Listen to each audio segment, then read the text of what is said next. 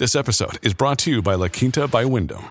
Your work can take you all over the place, like Texas. You've never been, but it's going to be great because you're staying at La Quinta by Wyndham. Their free bright side breakfast will give you energy for the day ahead. And after, you can unwind using their free high speed Wi Fi. Tonight, La Quinta. Tomorrow, you shine. Book your stay today at lq.com.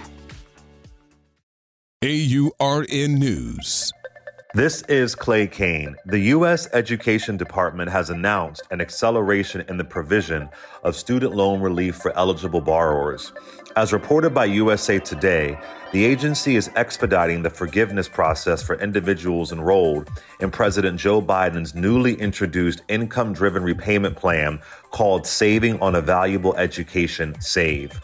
Initially slated for launch in July 2024, the SAVE plan will now commence in February offering immediate debt cancellation for borrowers who initially took out 12,000 or less in undergraduate or graduate student loans and have been in repayment for at least 10 years. President Joe Biden said in a statement, quote, I am proud that my administration is implementing one of the most impactful provisions of the SAVE plan nearly 6 months ahead of schedule, unquote.